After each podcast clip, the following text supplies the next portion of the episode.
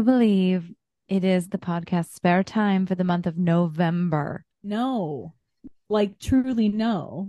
It's disturbing. It seems completely unbelievable. Yeah. And we keep saying this every time, but unfortunately we aren't going to stop it seems. No, the the months just keep zooming by. The years keep coming and they don't stop coming, as they say. As they say, I've heard it somewhere before. Mm-hmm. This um, is this the is the podcast. Go ahead. I hope that that comes up exactly lined up as it did in my ears on this Zoom recording. This is the podcast Spare Time. My friend Elisa and I speak about how we spend our spare time and how we think you should spend yours for the most part. You know, it's a celebration of time that is not tied to anything, most notably not tied to work.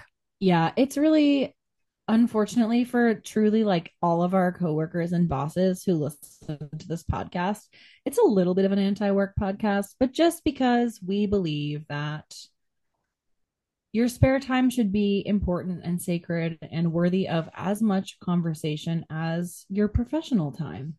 Totally. I'm actually going to challenge you. I don't think it's an anti work podcast because I Hmm. think that if we didn't have work, then spare time would not be what it is. You know what I what mean? What a great point. it's What the time in between the obligation, and that is what makes it sweet. Yes. And I think that it doesn't get enough play. But you know what? I was thinking about this. Q1 is truly a moment for spare time. That's Oh when we, you know, like embrace it as much as We are, possible well, as I would say like we are in the thick of it of spare time right now because many people, myself included, are about to have the biggest break of the year. Mhm. Um, if you work in a nonprofit, or if you work for a school, or if you work for a place that has a winter break, or if you're a student, you are about to have the time of your year to have spare time. And it's interesting because it's not like PTO. Like, usually, when you take a big chunk of time off from your job, you're doing something that like Maybe. is spare time, but it's also not it's like planned time. yeah it's busy um and obviously a busy vacation is fun but i think like for me i have almost two weeks actually maybe even more than two weeks of Wow. closed office time coming up and i have absolutely nothing planned I can't wait to talk about that. what a gift Seriously. And honestly, even if you have a job like me where you will be attending um in the last two weeks of the year, that week between Christmas and New Year's is not real. no For one anyone. is really doing anything everyone's just like hee hee here i am Don't Everyone's really me. embracing spare time Mhm. during the work it's hours. Unique. And then Unique January is when everybody's like, oh my gosh, I should do the thing I've been meaning to do. And often that is something that pertains to spare time. And we are excited about that. Yeah, to bring it back, like we're just saying just do that year round. That's what we're talking right? Like about don't here. let it don't let it languish after January, team. We'll talk about that more in January. Don't worry. Yeah, don't worry. Um, before we get into it, I'm really excited for our podcast next month. I mean, this one's going to be fantastic, obviously, course, as well, always. but we're going to be doing um our best of recaps. We're we're just we're each going to have a hot ass take about the best of many many categories, including Yes, the best food that we ate this year, the best Mhm. album that was released this year, that's right. it's essentially going to be an award show um hosted by you know us here at spare time The two people you've always dreamed of hosting an award show in your ears. we've got opinions and you're going to hear about them um next month in addition to our regular monthly content so get ready for that Cannot wait. Like buckle up. It's probably going to be four hours long. we honestly should probably record it before the year is done because people will need to listen to it in that last week of the year when there's nothing That's to right. do Your spare time will be exclusively spent listening to our 16 hour year end episode. honestly You could be so lucky. seriously um how did you spend november okay. This is so boring because we have said it for the past six months, but I truly cannot believe when I opened up this document and I set my little cursor behind this question, I said, Sorry, I actually do not comprehend the question because I cannot believe November is over. It's like it's astonishing to me. Um, but I was home for the longest time that I've been home, I think, all year in November. so I was only good. gone for like 36 hours. oh my God. And they were with me, some of oh my them. God, I know. those I hours. it's really exciting. It was really it was really nice. So I feel like I did a lot of home stuff. Like I we Oh, I think oh. so we're approaching one year. Actually, sorry. I guess for the purposes of this podcast, we're approaching one year, but we moved into this house December 1st of 2021. oh so my God. I I literally feel like you just moved in. correct. So annoying, but that It's is so the feeling. crazy. And I feel like now that we have like I spent as many of you know the first quarter of 2021 like manic uh spending all of my time on Facebook Marketplace Oh, yeah. decorating this home. Um and then I could not think for another moment about the interior. And I think like for the, in the past month we have really spent a lot of time like doing some of the projects that we wanted to do like making the home a little more like us, making it a little more livable, doing a lot of like tidying, cleaning, reorganizing, which is so Mm. boring and domestic, but it is so satisfying to do that stuff. Beyond. Um, another really big thing that I have done this month, which I probably should not record. Um, so I'm actually gonna like take the brand names out of it. Um, my company that I work for used to inhabit a co-working space. hmm Now we inhabit a different co-working space. Okay. Um, the previous co-working space that we inhabited was closing forever, our building, and they basically were like, wink, wink, nudge, nudge, everything's going in the garbage. And we were like, mm, that seems bad. So I did a lot of um what I'm calling foster to adopt programming. Oh, um, wow. That's so mostly important. for plants, but also for some inanimate objects that also deserve love and not to be in a landfill. So my home is a jungle now because I have 65 more plants than I used to have, Unbelievable. I can't wait to see really them. joyful. Oh my god, it's so fun. Um and that took up a lot of my spare time. I, Hannah was like, Marie spends 80% of her time moving one plants from one place to another and then like standing with her hands on her hips looking at them and then moving them back, which is true. It's called Um, making a house a home, bitch. It's called making a house a home. So that was a big part of it. But honestly, like a lot of it was just like being here in DC and I love it here. There's something good so good about place. that. I And we spent some fun, silly, silly spare time together. Yeah, we sure did.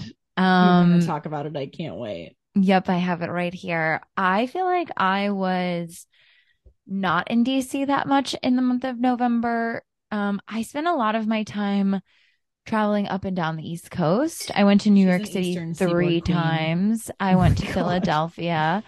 Um, but it was great. Like I feel like I I don't know, it's been nice and every time I'm going to those places, I'm seeing a lot of people that I really love and like post um 2020 just being just even being like I'm having dinner with my friend in person, that hits different, you know? It's so special. It's so It's nice. so special. And it's just like, I don't know. It's, I said the same thing in October, but it's like truly been giving me life. Um, we were in New York City for, um, I was there for literally six hours, but, You were there um, for an unreasonably short amount of time. but I came from Philadelphia, so it was, it was closer. Um, our friend, friend of the pod, I don't know if she is a current listener. Um, she ran the fucking New York City she is. Marathon and Badass. It was so fun to watch So someone you love so much do that thing. God. Can you? I mean, we've talked about this ad nauseum offline, but like, it is crazy to me that she did that, and it was so special to have that little moment with her on the on the course. We'll have it literally forever. We were stationed at mile, I believe, 22. Um, Uh-huh, and by the time that we saw her, it was dark outside because it was on daylight savings day, right. which is truly like dark. Um, literally, figuratively, emotionally, mentally, etc. But um, Mhm. We had a great time. We had a great little road trip. Um, something that we've been doing together, Marie, is we've spent our spare time doing some blind tastings. That's right. we're still trying to figure out, you know, how to actually get those tastings into content that can be posted on the internet because that is that is hard and we're going to talk about it a lot Mhm. more this Mhm. episode, I think. right. Um We made one parentheses O N E close parentheses real. We're gonna make more. I think it's the We right filmed three more. but boy, we are n- not good at doing it. It's hard. They're it turns fun. out to be an influencer. I tip It's my hat to them. I tip my hat to them. These girlies are churning out like two reels a day. Are they okay? They're not, Marie, and we're going to talk about it. at all. They're not they okay. broken. it's not normal what what's happening here on the internet, but we are we're we're having a little fun, and we did have actually a lot of fun. We blind tasted croissants, um, which you can see. There's one one. The first part of the reel is live. Yes, a lot of people are two. curious to know where the croissants are from, and all will be revealed once we, you know, can make our second reel. Which Yes. for for people that are It'll 30 plus takes um months. Right. I'm like, I have arthritis in my thumbs. Be patient with me. be patient. Um, my last and final how I spent my spare time is really exciting. Um, I have gotten excited about cooking again. This was laying dormant in me for, I want to say, 10 months of the year. Like, this is the first month where I've been like, oh my God, there's like a million things that I want to make. I'm saving everything. I'm like cooking all week. I'm feeling rejuvenated in a way that I haven't felt, um, honestly, maybe since May 2020 when I had like Oh. a food business I and I was say that. churning out so much food. So that's feeling really good. I feel like I'm, you know, coming back to myself in a way. And that is fun. I do want to give a shout out. Um, Smitten Kitchen. We talk about her on this pod all the time. Her new book, um, Smitten Kitchen. What's it called? Smitten Kitchen. stays every Keepers. day. Keepers. Smitten Kitchen Keepers. Smitten Kitchen Every Day is a different book that she has. Oh, okay. That's it's the one I have. fantastic. You gave it to me for Christmas two years ago. Oh my God, it's so good. But so I was like, do I need another Smitten Kitchen book? I was like, no. She has an amazing well, we blog. talked about it. I was like, it's all for free on the internet. We don't need it. But now we both have it. Here's the thing I got it for a friend. And then I was like, kind of reading it lightly. And I was like, wait, I want to make every single thing in this book. Hell yeah. And so I got it. And I've made a lot of things from the book. Fantastic. Um, also the new Claire Saffitz, What's for Dessert came out. Pretty I'm good. it for Christmas. I hope. Yeah, pretty, pretty good. Um, so those two have been giving me some inspo. And then um Melissa Clark, the one about cooking everything in one thing, Oh, one pot dinners or whatever. something like that. Yeah. Um, I wouldn't buy the book personally. There's a lot of meat recipes in it, but I took Mm. at least 40 pictures. So I've also been cooking out of that. Melissa Clark. I don't think that we actually, at least I don't speak about her enough on this podcast. I really love her. You She's know, a like- lot of people really do. She's got good recipes. I love her book Dinner. It's a good Yeah. book. She She's- does cook a lot of chicken for you. She's she's a meat Big chicken girl. meat girl, and that's fine. Um, Hashtag but her meat girl. recipes are consistent and they're reliable. And so, anyways, I'm just feeling I'm feeling excited in a way I haven't felt in a really long time, and that is fun for me. I'm so happy for you. I know you've been like weaving in and out of a cooking rut, so that's huge. Yeah. So that's where I'm at. Yeah. Good.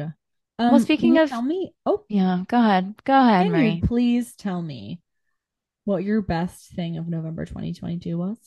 Yeah, I texted you about this um, without actually giving you any of the details. I texted you Mhm. because what is remarkable about this is that it happened on November 30th, famously Yes. the last day of November.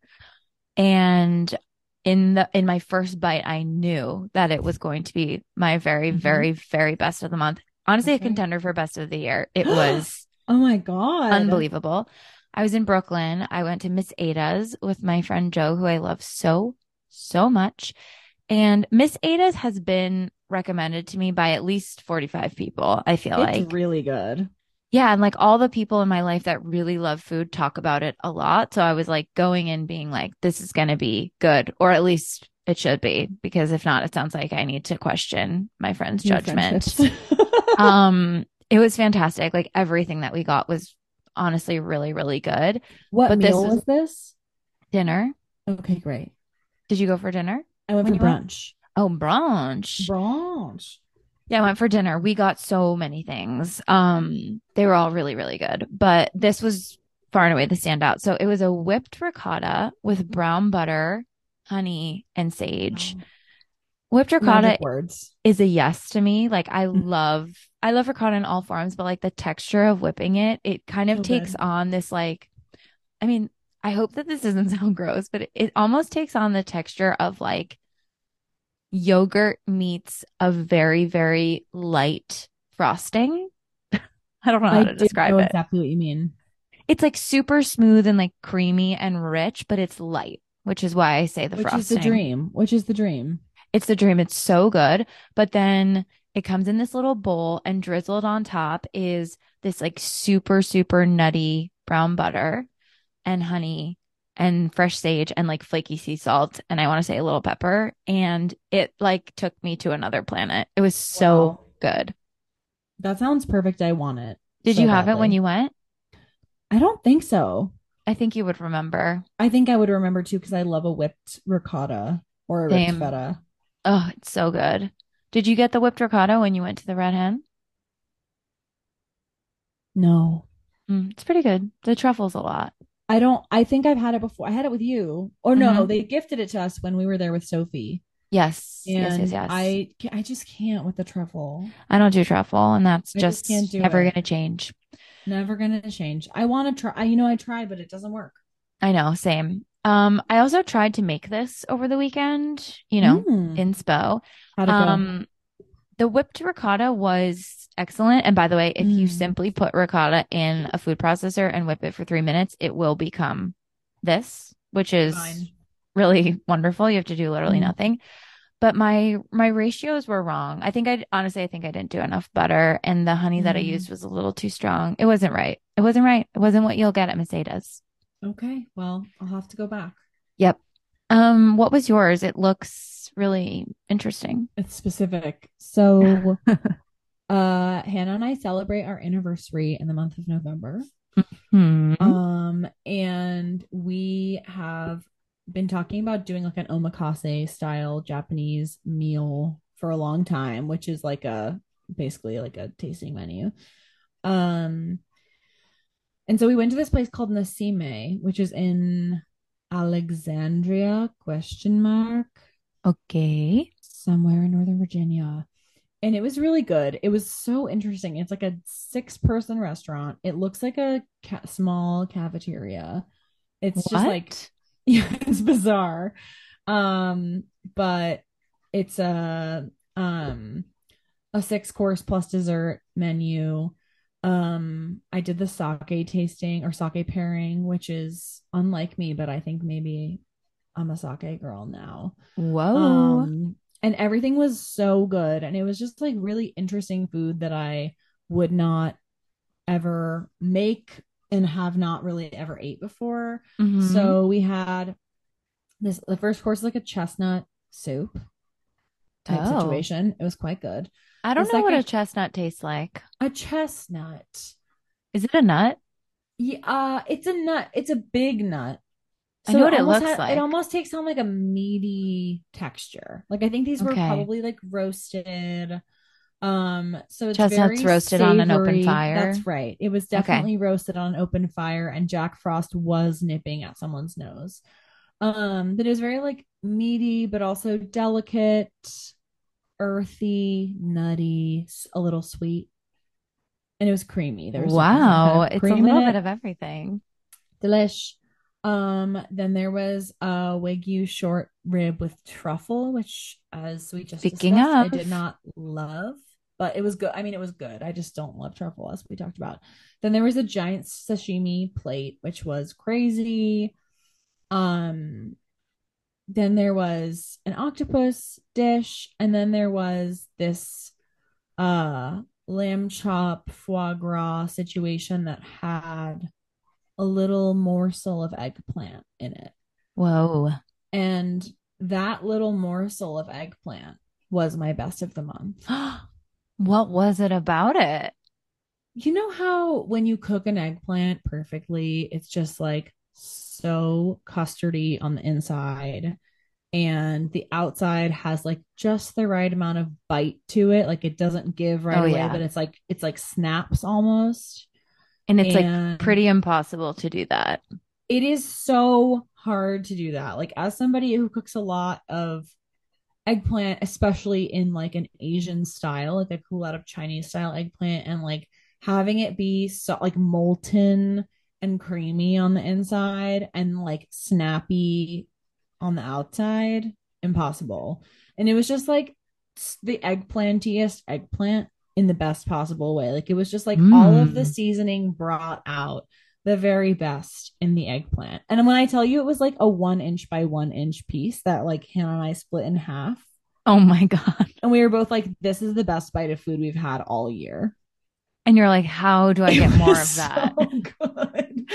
Eggplants are magical. They're so crazy. Especially, I think, I mean, obviously, eggplants like you see in eggplant parm or like Italian cooking are also like they have that capacity and they can be really custardy. But I feel like a Chinese or like, I guess, I don't know what Japanese eggplants are like, but like a skinny little eggplant, hmm it just has so much potential for like a textural magic moment to happen. You know, it's so interesting because when I think of eggplant, I think of like generally bad texture. Like I feel like like I've had way more bad rubbery. eggplant than good. Totally. It can be so gross. So gross. I'm like And, so medium on eggplant for that reason. The worst thing is when you like take a bite of eggplant and it's like stringy on the inside Oh, and then the outside, like the, the skin, like just a huge piece comes with you when you Yeah, you're it. like, it's stuck in my teeth now. right. That's, and I think that that is more often than not what happens. Yeah, I like kind of steer away from eggplant because I just find it to be so generally bad. Um, you didn't ask, but the best eggplant I ever had was at a now closed restaurant in New York, but it's Eden Grinshpan, who like I love everything she Mm. posts on Instagram.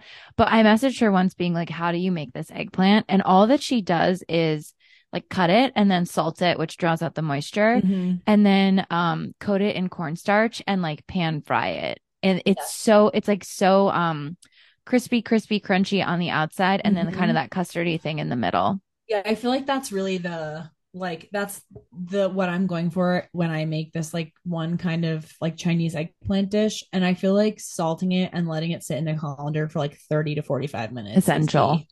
Essential. Don't rush it. Don't rush it. Well, Marie, I'm so happy for you that you you. Had half an inch of eggplant. That was phenom. You know that's real, right? Of like when you have course. one tiny bite and it's like, holy shit, I'm changed. But then it also makes you wonder, like, if you had three more bites, like, would you feel the same? You know? Probably not. Well, we'll keep we'll keep about thinking about that one. Yeah. Something that I your have to know. Oh. Ugh, I have to know it from you. You go. Okay. I teased this to Elisa a few days ago. I've been this happened waiting. right at the end of the month.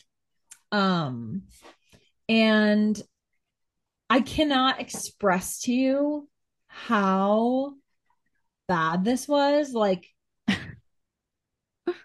it was the worst. I think this is the worst cervix experience I can ever remember having as an adult. That's like really something. It's damning. Um, so actually, and I realize now that this was actually on like in the very beginning of December, but I don't care. Can't wait a whole month to speak about this. I don't care either. It's so bad that it colored the entire month of November. So I went to a place in DC that's called Crazy Aunt Helen's. New-ish restaurant, mixed reviews. I've heard Super. some really bad stuff about Crazy Aunt Helen's From people or from the internet? from people, from Goldie, friend of the pod. And you said, I'm gonna go. Well, here's the situation. we had a couple, we had a friend in town, and Hannah, it's Hannah's friend. So she was in charge of making the reservation. And because she doesn't listen, I'll say she does not make reservations far enough in advance for DC, which is fair because DC people are crazy about reservations. We've honestly spoken about it on this It's very, before. very fucking annoying. If you've listened to the podcast, you know everybody's too type A. They make reservations really far in advance, and it's impossible to have a spontaneous experience. And when I say spontaneous, I mean planning a dinner two days in advance, which is famously not spontaneous. But I was like, oh, what if we were going through our like I have a map. She and I both have this is something that I stole from her, which I think is actually like a great way to live. Any place that I want to go in the entire world, I add on my Google Maps to a want to go list, mm-hmm. which is built in. So, like, if you look, scroll around on Google Maps, you can see all the little green pins dropped. You can see everywhere, everywhere that you want to go.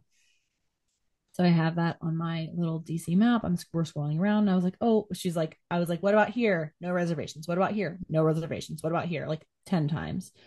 And so finally I was like, what about Crazy Aunt Helen's? And she was like, oh, they actually have a reservation. And I said, fuck it, let's try it.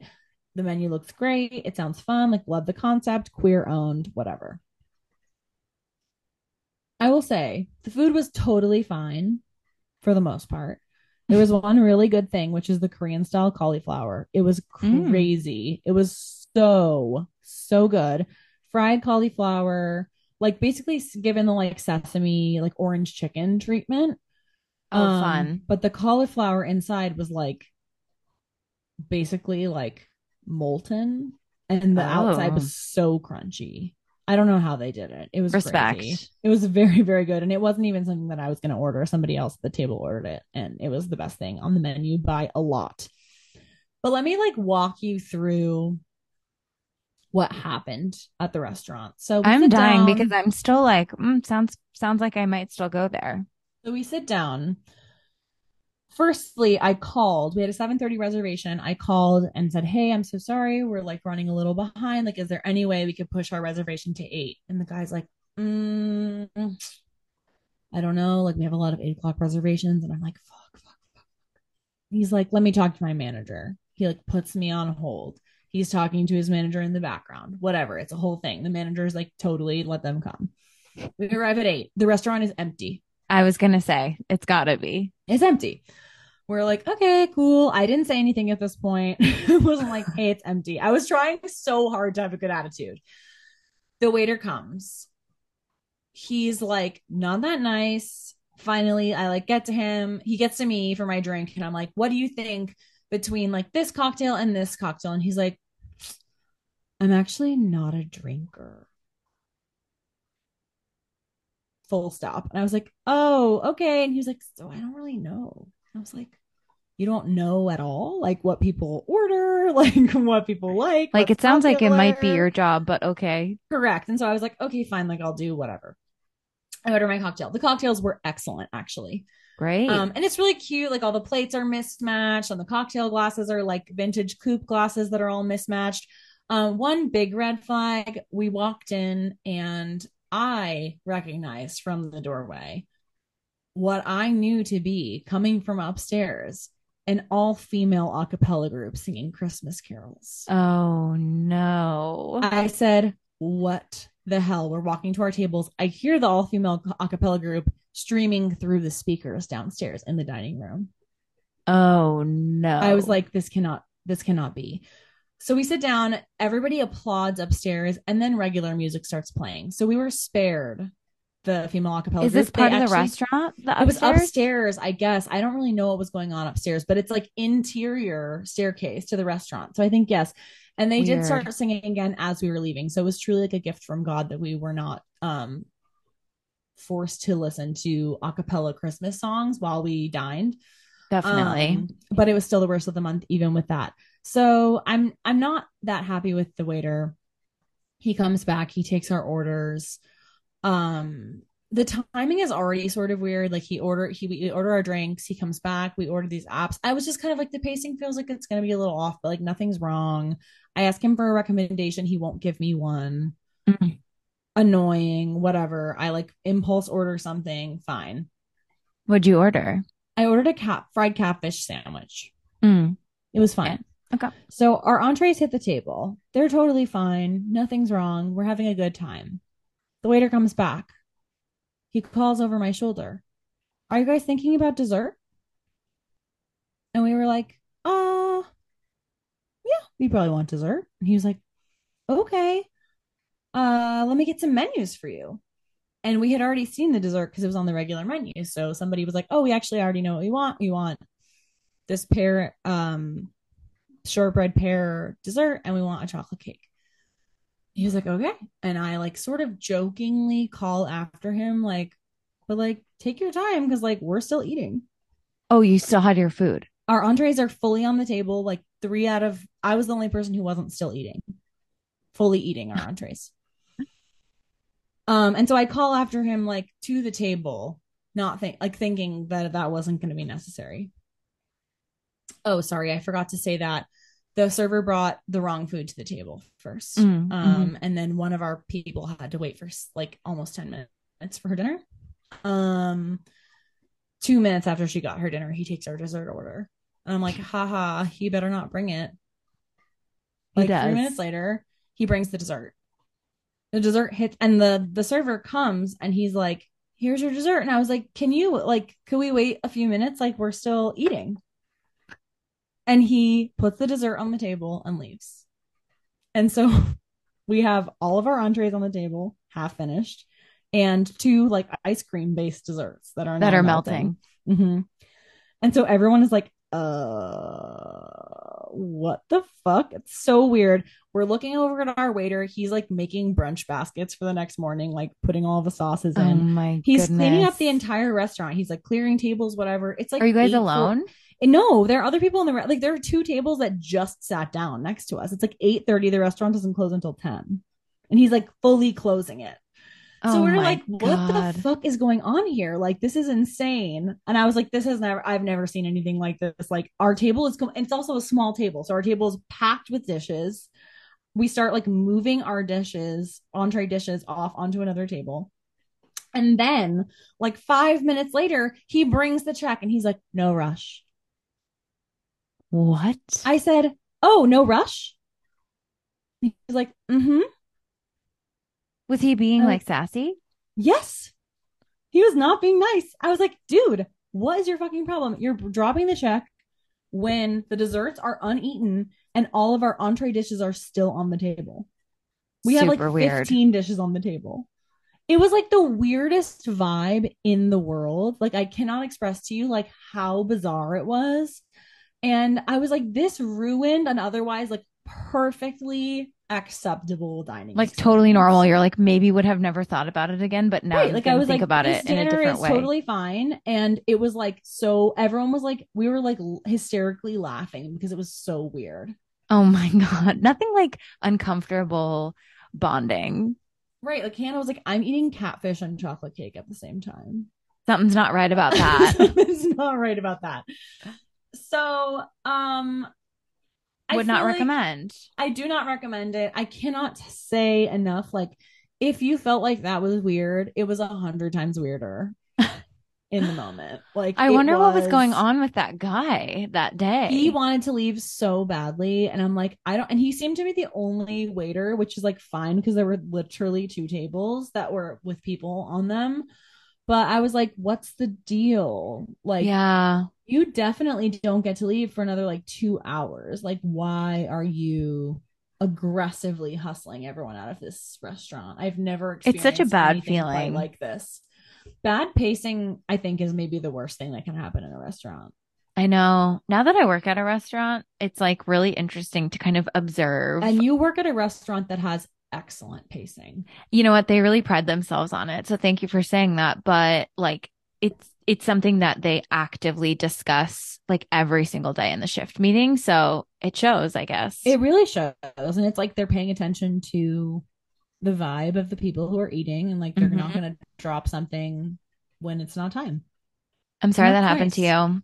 It was You know- so crazy. Like I cannot I really like can't convey how weird it was. I can certainly imagine. Crazy Aunt Helen's is one of those places that like it's funny what you were saying about the reservations because I feel like it's one of those places that is always open and now maybe that's why. And honestly, I don't know. I probably wasn't going to go anyways, but now I, I don't think I will. Yeah, don't go. Definitely don't go. Okay, no problem. Um, Sorry, that was so long, but I felt like I had to give every detail. I liked it. And you know what? Thank Restaurants you. these days. Indeed. My worst of the month is something that we're going to keep talking about in this episode because it's also part of the culture, but Mhm. um it's influencers on the internet. Like I feel like I have just kind of reached a point in this last month where I'm like I'm actually done. Like I I feel like Mhm. I'm no longer getting anything like even remotely positive out of Mm-mm. the influencers. I'm getting a fuck ton of discount codes. I'm trying to be like they're, you know, they're selling every single thing on earth to me. And I just feel like it's become so crazy, crazy, crazy, like performative and like the expectations around what success looks like in the various mediums, which really just means video, means that people are churning out content that just feels so produced and like it's Yep. It's just like super super super not landing for me and even the Mhm. influencers that are like like I have two on here. I'm not going to name names. I don't need to. But there's like a food influencer that Marie and I have talked about I think off pod mostly like a lot and I think when she first started out, I we was like mentioned her on this podcast as like somebody to follow. was We were we were early adopters. yeah, I feel like at first her content felt very interesting and I liked what she was doing with food. And now I'm like, oh, like it's just so fucking gimmicky and stupid. And like she does these absolutely horrible voiceovers that like ruin my day, literally. And like, Yeah. don't worry, insane. everyone, I've unfollowed. Like, I don't, I'm not going to keep, you know, going through that. But, but then there's even the influences that are like more micro or more like lifestyle that I'm just like, you are just like shilling every single thing on earth. Right. I mean, it's truly like dancing monkey vibes. it's like so bad to me and right it's now. so I mean, honestly, I I un, I don't blame these people, right? Because they're making their living this way. sure. And a lot of these influencers have like quit their jobs recently and are like devoting themselves to this game. But it is so like toxically, like you said, it's so produced, it's so like obsessively viral, it's so need to know, it's so clicky. And I'm just like, like C L I C K Y, not mm-hmm. Q U E. But kind of And I'm just like, I mean, I guess kind of both, yeah. And it's just like it makes me sad more than I know. anything. I think what's interesting, something I've been thinking about a bit is like that a lot of these folks call themselves creators, which they are, but it's like creating something on the internet is so has taken on like a whole new thing. It's what you said. It's like the game. It's like you have to play the game in order to be a successful creator. So then at the end of the day, are you creating or are you like a player? You know what I mean? A hundred percent. And I think like something that is disturbing to me about this is like there is an alternate universe in which you or I could be doing that.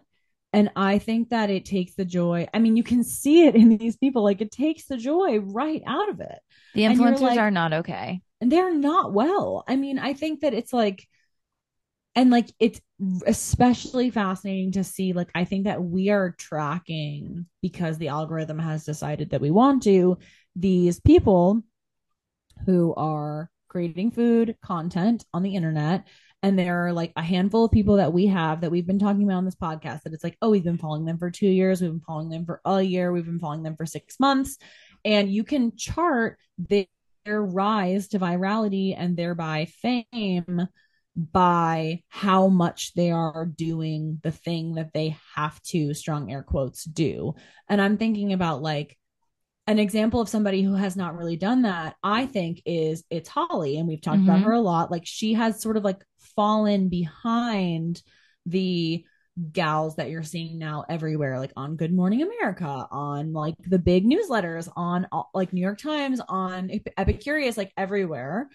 And I think that it's because it seems like based on her content, like she's not doing it for the clicks and she's not Yeah. doing it for the fame. Like and which i'm like i am i recognize is like a privilege thing right? Like if you hate your job and you're getting famous on the internet like of course you're tempted to quit your job and then you are beholden to whatever makes you money and i think that there are some people who don't have to do that like i think i know it's holly has a full-time job i think and she seems to like it so like she's just doing it like for the love of the thing but it's really like it's fucked up what it's doing. And it's, It's so almost intense. exclusively women.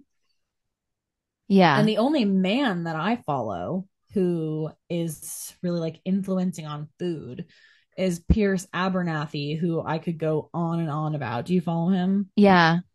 I find his trajectory of fame pretty interesting. And I don't know much about him, I think. Well, all of a sudden he was like on Gucci's Instagram, on like Oh. all of oh. these like haute couture Instagrams, and like he's like fancy because he's like a sort of like soft hot boy foodie.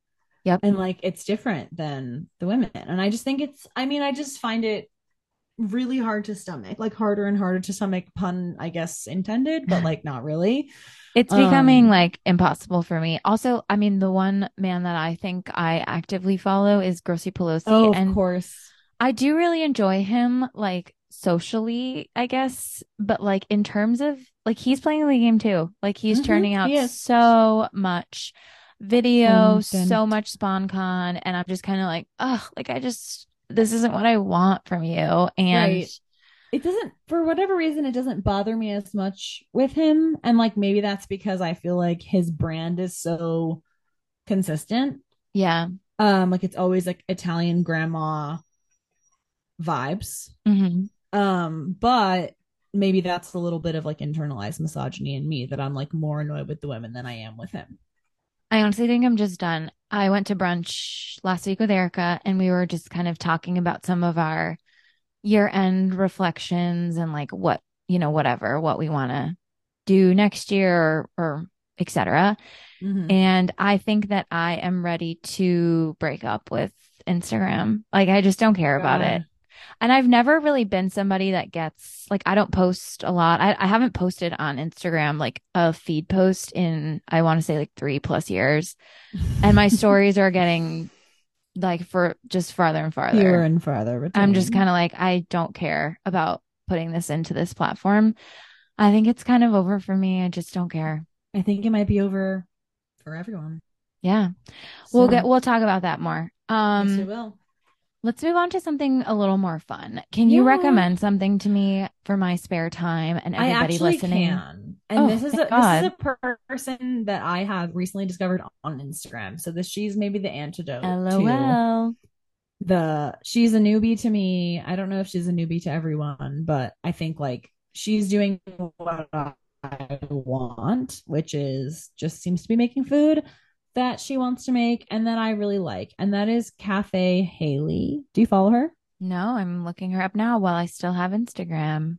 She was served to me, I think, um, on Instagram, which I guess like good job. Her name's Hailee Catalano. She's just making food on IG, and I like her. Like it's not try hardy. It's just food. She does like regular voiceovers talking about like what she's putting in the food, which I think is That's nice. Welcome. And I like a lot of what she makes. Like I made um she made this like pastina and broccoli like comfort food like creamy dish the other day and I was like I absolutely need that. I need it yesterday. It was really good. Um I just dig her vibe and I think love. that it's nice to see and like maybe that's just because she's new to me. Maybe I would be annoyed with her if I'd been following her for years, but she's a good follow. So Great. I'll follow her for the next couple days. If you're committed to staying on Instagram, you should follow Cafe Hailee. I do think it's interesting how we've like completely changed our like the ways in which we get information. Like the fact that so many of us are like, "Oh, I saw this on Instagram and then I made it." I think for me part of it too is that like I do love a cookbook. I love Yes. the New York Times cooking and I do like I have all of the food magazines and I look at them every month. So I feel like to me I'm like there is more inspiration by way of Instagram, but like I still feel like I have other avenues that I personally like will continue to seek. I mean, I look at Instagram for hours every day and I cook not out of nothing more than I cook out of New York Times cooking. And that's Yeah. not from Instagram. It's just because the interface is really good and there's a lot of really good volume of recipes from people that I think are actually like Good at making them. talented recipe creators. And, you know, it's not a classic for no reason. Should we talk about Bon Appetit slash Epicurious trying to get into the app game? Basically, if you don't know, like they just said that they're they have an app that will have their entire like repertoire. too late, IMO. Yeah, and I'm like, well, I don't know, like the New York Times is they're they've already got the number one spot. Right. Like if they had put out this app before everything went down the tubes, maybe Sure. it would be different. But I don't they didn't, so. and it's a total rip off of the New York Times app. It's Completely, it looks the same. interface. hmm It's Yeah. crazy. It feels I'm like they like are got you- their engineers. allowed? I know it's it's wild. Anyways, we're obviously a New York Times cooking fam over here. Um, no like shade to Bon And it has, Appetit, but like four, um, I think maybe you cut out for a second. yeah, sorry, I think the- internet went out if you want to make a note of the time.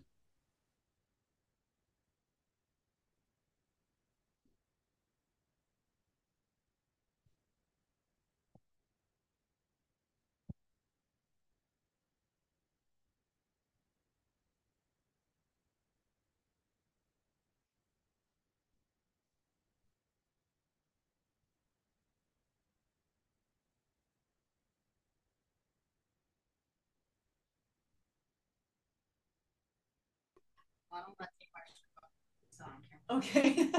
Does Elisa know that you're trying to get serial killed?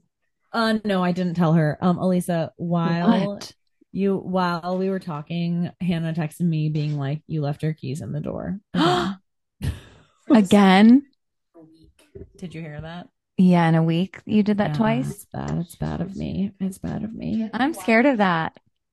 It's cute. I think it's really cute. I like Put on that a- stripe. Put on, put on a.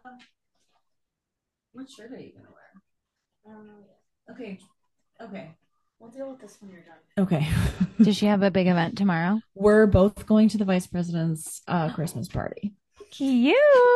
Yeah, I have no idea what I'm wearing. You have plenty of fun stuff. yeah, it's gonna be fine. Um, did Doug invite her after, you know, they Doug- became best friends? invited her after they became best friends? I love it. Hilarious. Okay, we were talking about um Epicurious app. Yes. You go ahead. Um, okay, so what I was saying, the one thing I like about it that I think that the New York Times cooking should steal because Epicurious stole everything else from their application is if you scroll down in Epicurious, they have a little tab that's called in season and they have four vegetables that are in season. And I and you I did really like that. The recipes and I think that's really smart. I think it's really smart too for, you know, our CSA people, our farmers market people, or people that just want to be eating seasonally. That's right. Obviously, I I wonder like if they put different stuff there depending on where you are located in the world slash nation. I'm sure they don't. I'm sure they don't. But it's But a it's a- great. It's a good concept. Yeah, I like it. Theoretically. yeah. Um, my recommendation for you, I have two. Um, the first is Black Panther Wakanda Forever. oh, I have to watch it. was phenomenal. At the end, I was sitting there sobbing and um like between tears, I turned to Eric and I said, That's one of the best movies I've ever seen. ever seen. Oh my god! Did she think it was the best movie she's ever seen? Um, I think she really liked it. I think technically Black Panther 1 is better, but Black Okay. Panther like is one of the best movies of all time, I so think. good. It was really good. I loved it. Um, I think the thing about Black Panther Wakanda Forever is it really the message was much bigger. Like it was bigger than a Marvel movie, it was bigger than an action movie. And I think the way that they handled grief and just kind of like everything, all the cards that were dealt their way was really Mm. phenomenal and impactful. And it, it's just it was really moving. And i think black panther 1 was really super impactful for like black communities and folks that really saw themselves represented through like the world of wakanda. And in black panther 2 they kind of expanded the lens to encompass more people of color and kind of like more groups of people. Um, so I just thought it was, I don't know, I, I felt like it was kind of like for me, the experience of thinking about the people who will feel represented by this movie, both for people that have are experiencing or have experienced grief in certain ways and like will find comfort in it, and other like people of color, people of communities that um were kind of I don't want to give anything away, but basically I just thought it was like really moving and really well done and I really, really loved it and I can't wait to see it again. So I would really highly recommend it to all of you. Also, if you, like me, listened to the new music from Rihanna and said, eh, I think seeing the movie and hearing it, like this score of Black Panther one and two is unbelievable. Like I feel like the Mm. music is such a big part of the experience. Um, but the Rihanna song at the end just will make you fall to your knees. Wow. I So need to good. go watch it. I think seeing it in the theater while you can is probably a really great way to experience it for the first time. It was Okay, so beautiful. I can't wait. Um, but you will cry. And my cry. second recommendation is another thing that will make you cry. I cried so hard I got a headache. oh no. Um, it is We All Want Impossible Things by Catherine Newman. This is one of my favorite books that I've read this year.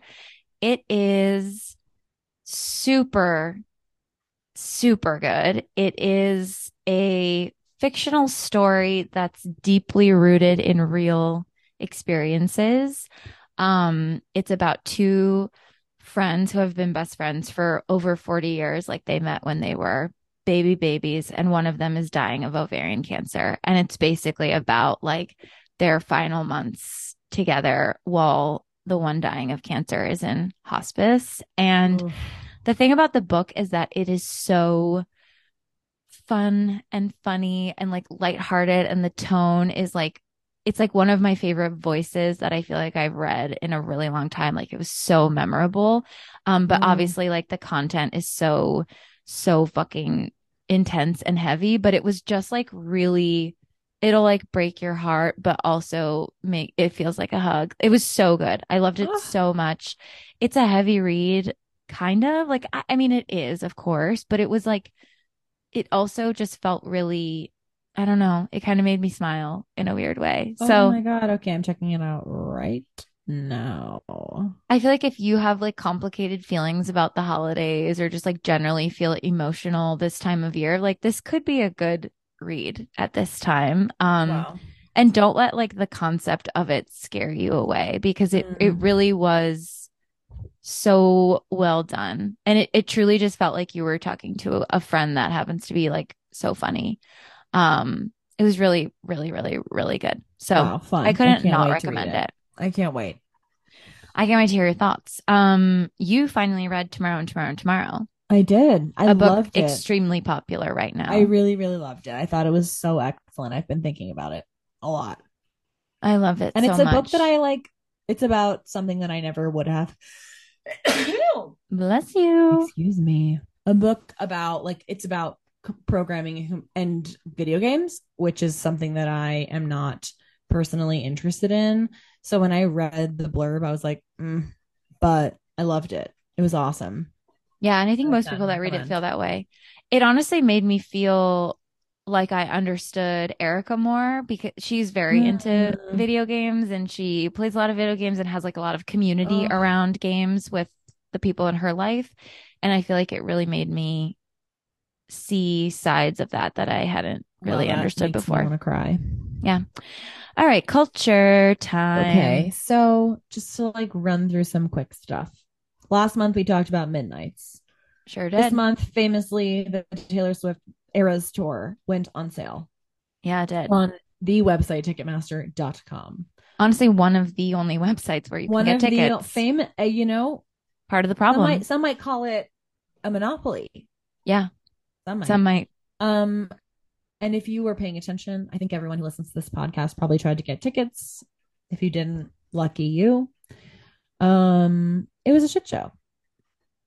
Yeah, I mean, Ticketmaster, they didn't really think about who they would be dealing with when they, you know, entered into the the pre-sale for the Arenas tour and Eras tour, sorry.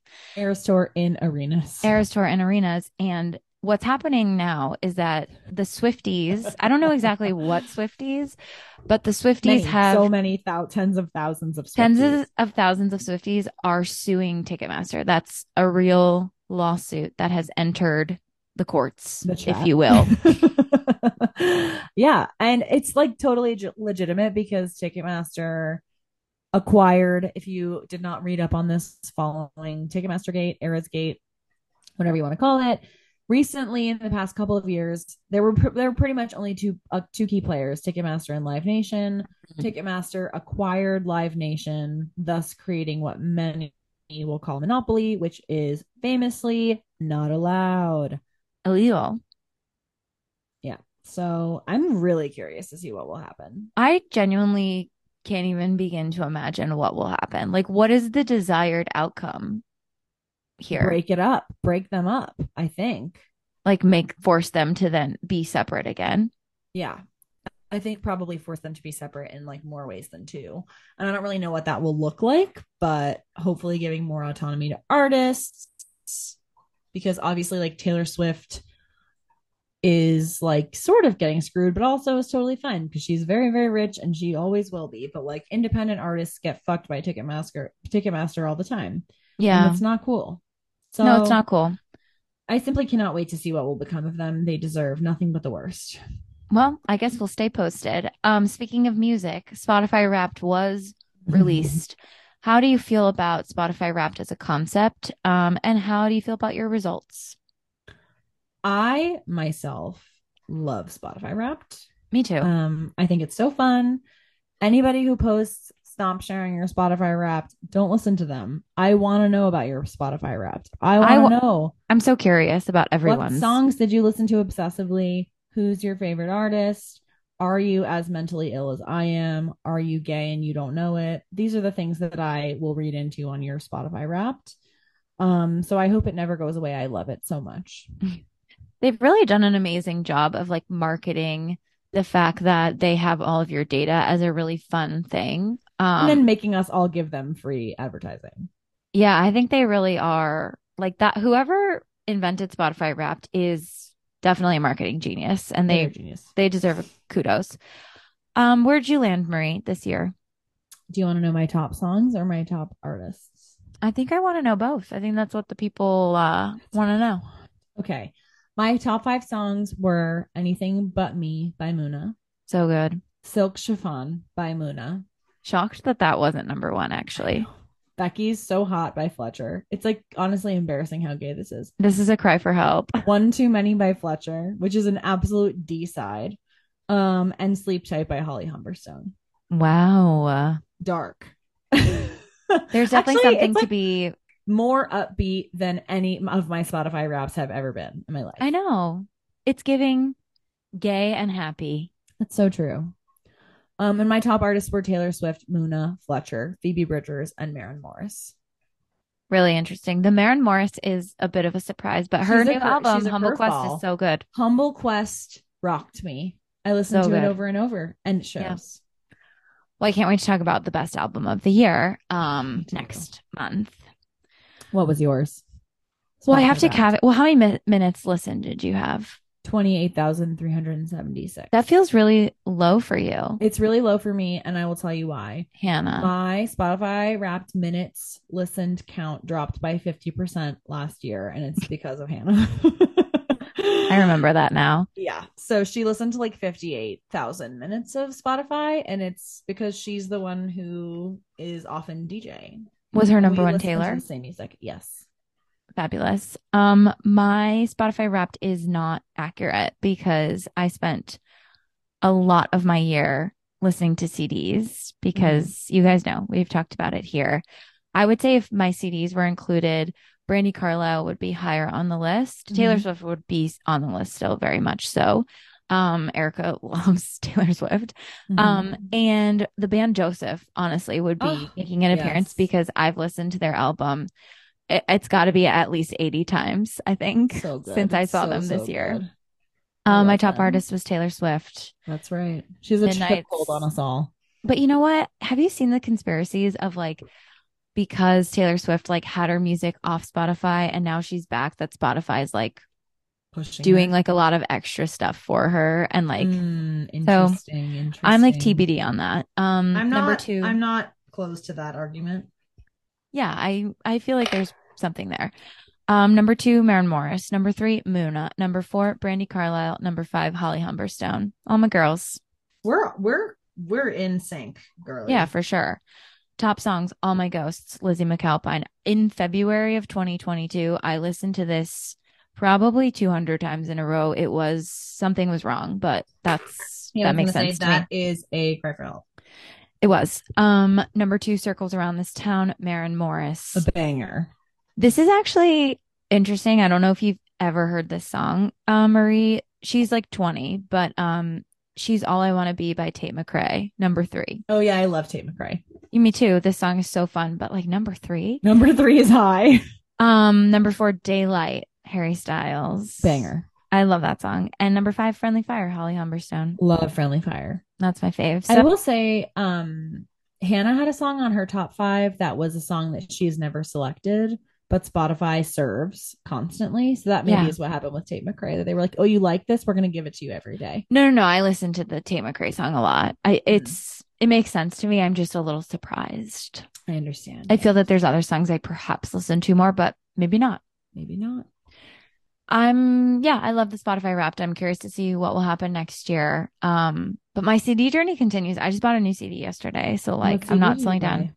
I bought Harry's House Oh, I love it. because here's Um, the thing: it sounds completely different. And even yesterday, I was listening to music in a sushi restaurant in my CD player, and I was like, okay, I'm I'm literally hearing instruments that I've never heard on this song before, and something about that is not right to me. Yeah, something about that is absolutely not right at all.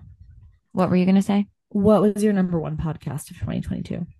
I don't know. I don't think I like looked at the Oh. Spotify podcasts. Okay, we'll talk about it in December. Okay, great. Um, the last thing is kind of the big one, We've been hinting at it all episode. and last month too with our like breakup with your tech. Um, so true. By the way, did you get your Razr? I got my Razr. Um, it's beautiful. I'm obsessed with it. I bought all the things I need. I put my SIM card in it. It didn't work. So Stop. I think that I have to go to the Verizon store. They're gonna be like, "What are you doing? They're gonna be like, this girl needs to be medicated, and I'll say, jokes on you. I already am. Um, but I think perhaps my Razr phone is not unlocked, Mm, which it said that it was gonna be unlocked, and I can't imagine that it's impossible to unlock because that phone has been um released for like 20 years. Um, so I just have to go to the phone store, which is my least favorite place to go, but I'm committed. I love that. 2023. Yep, it's happening. Um, Marie read an article this week that she sent over to me. It is called "Instagram is Over." That's right. And we just talked about it briefly. I would love to dive a little deeper. Um, it was published by The Atlantic by Kate Lindsay. The tagline is The app's original purpose has been lost in the era of performance media. Um, there's also a kind of a buddy article to this that I'm linking in the show notes. The age of social media is ending, Mhm. um, which was also on The Atlantic by Ian Bogost. And his um, tagline is It Never Should Have Begun. That's so. right. Mary, I'm curious to hear your thoughts. I think I made mine pretty clear. Yeah, I mean, I think we've been talking about this as far as like Instagram specifically and the way that it's affecting our personal lives. And I think probably also like in the way that things that we enjoyed like three months ago are no longer enjoyable. Um, I just kind of feel like, and we talk about this a lot in the digital wellness space and like in the space of of like youth programming, which is where I work. But I think like we get and it happens all the time throughout history, but like this the pendulum really swings totally opposite in the space of like three generations. Yeah. And so I think that we're really seeing, in addition to the fact that these apps are becoming more and more exploitative and like crumbling under their own structures of power and their own like cults of personality, like we're seeing with like Mark Zuckerberg and now Elon Musk and like all these motherfuckers who are just trying to control the world under the guise of making everyone have better power and a bigger platform. Um, on top of that, I think we're seeing like now we're entering a generation of young people who are not they're all really interested in technology obviously but they're interested in in very very different ways than we were when we were their age and i think even then like we are now as millennials and i think that like some of what we're seeing as far as like the social conservatism of younger Gen Z members. Like they're not drinking as much, they're not having as much sex, they don't like tattoos, like they're more straight laced. And I think that a lot of that is going to contribute to the decrease in like connectedness as far as like conventional social media connection has gone in the past decade. Um, and I think that, that means Instagram is fucking kaput. Like Snapchat and TikTok are probably still good to go, but like Instagram is chuggy.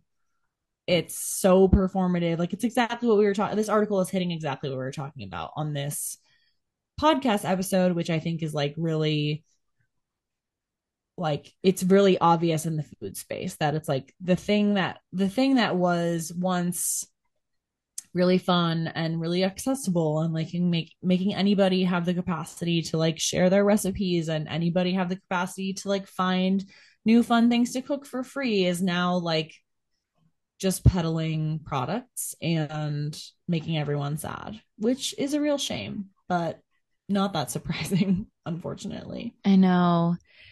Instagram really is like so lame now, but um it's so lame i'm like god i'm so chuggy for scrolling on instagram it's interesting because Instagram became a thing. I feel like in like 2012, 2013 is kind of when my very first instagram post was at a party in rubenstein hall in 2012 and it's alex Yeah. and maggie playing beer pong Yeah.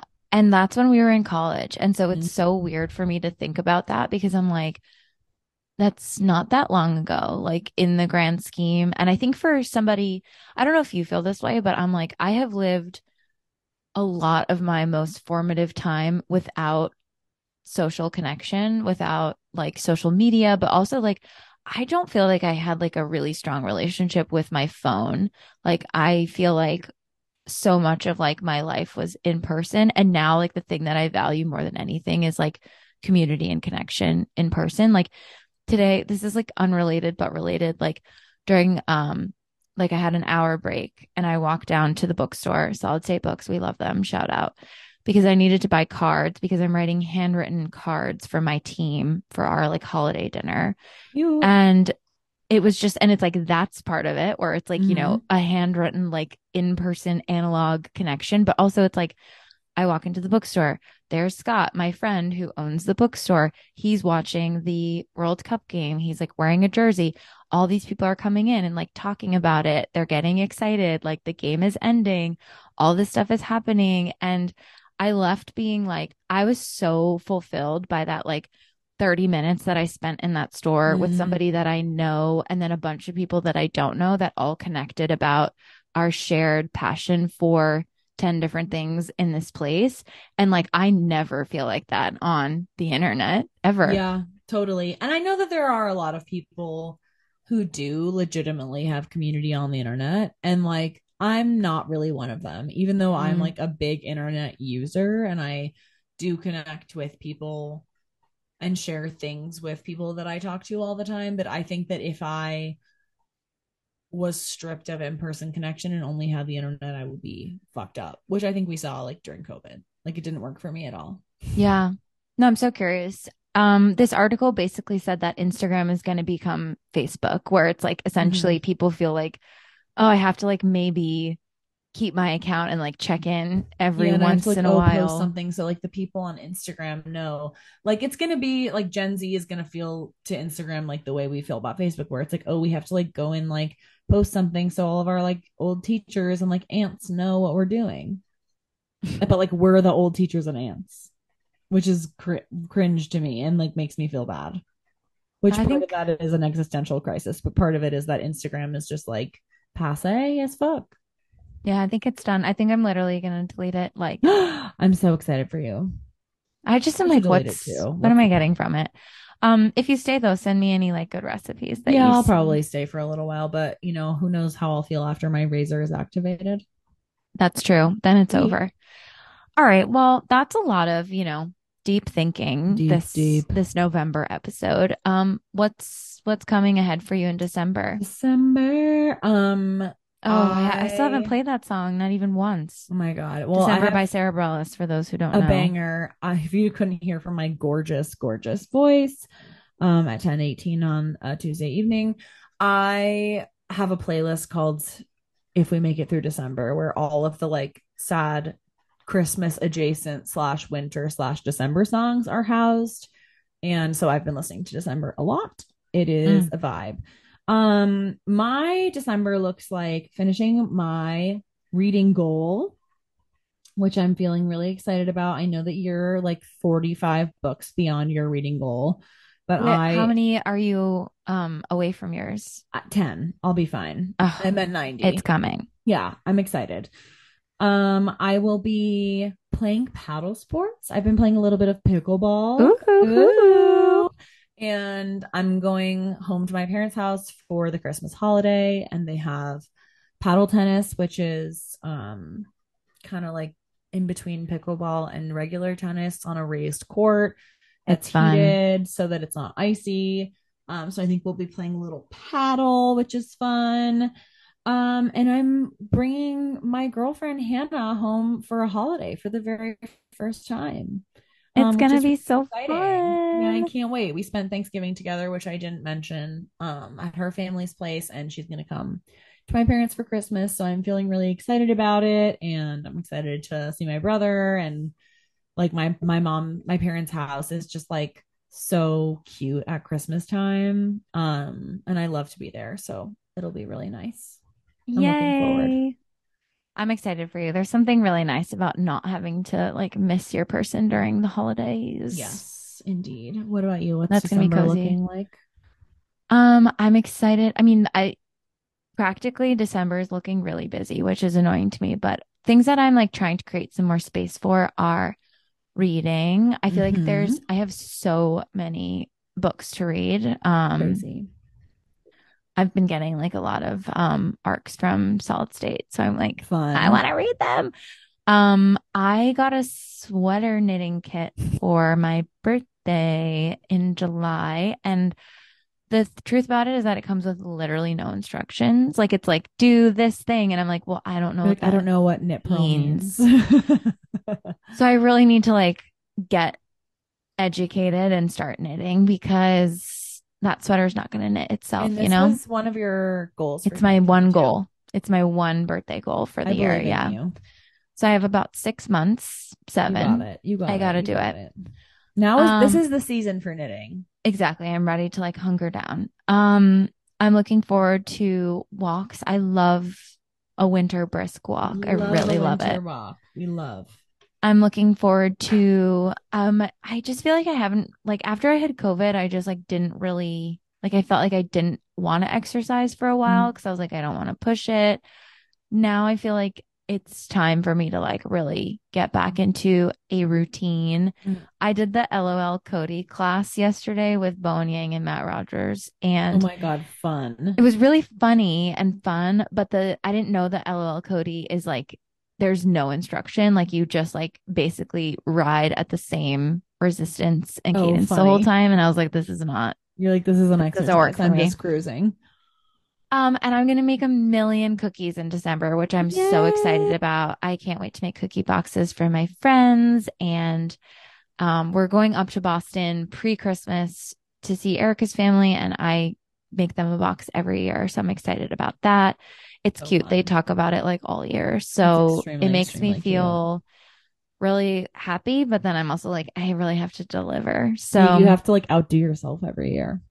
but you know what? I just made a test cookie of the white chocolate macadamia cookies from New York Times, which is like kind of shocking to me that that even spoke to me. Mm-hmm. Um, but I watched the video. Shout out to them. Like the videos, every single Yeah, video I watched, upping like, I want to make it. big time. Um, you brown the butter and then you add milk powder to it. So it's like a super like nutty brown Nutty. butter cookie. Mhm. And then if you use a nice, like a high quality white chocolate, it'll caramelize. So it doesn't actually taste like white chocolate. So I'm giving it a whirl. Erica tried one even before they like went through their chill time. And she said it was one of the best cookies I've ever made. So Wow, I can't wait to try one. Yeah. So I'm just going to be like baking up a storm, which is honestly when I'm at my best. Yeah, so I love it. I love it so much. Well, I can't wait for our end of year episode. I, I, know love it's gonna be fun. I have to really think, think, think, think. I know it's kind of hard. Um, I said Yerba Buena was going to be my favorite book of the year, but I don't think it is. oh my that's, god, uh, That's just a truth that I have to be honest about. we're honest, we're truthful. I can't. So we'll get there next this. month. Um, Wow. but until then, Thank you for spending your spare time with us. Oh, yeah.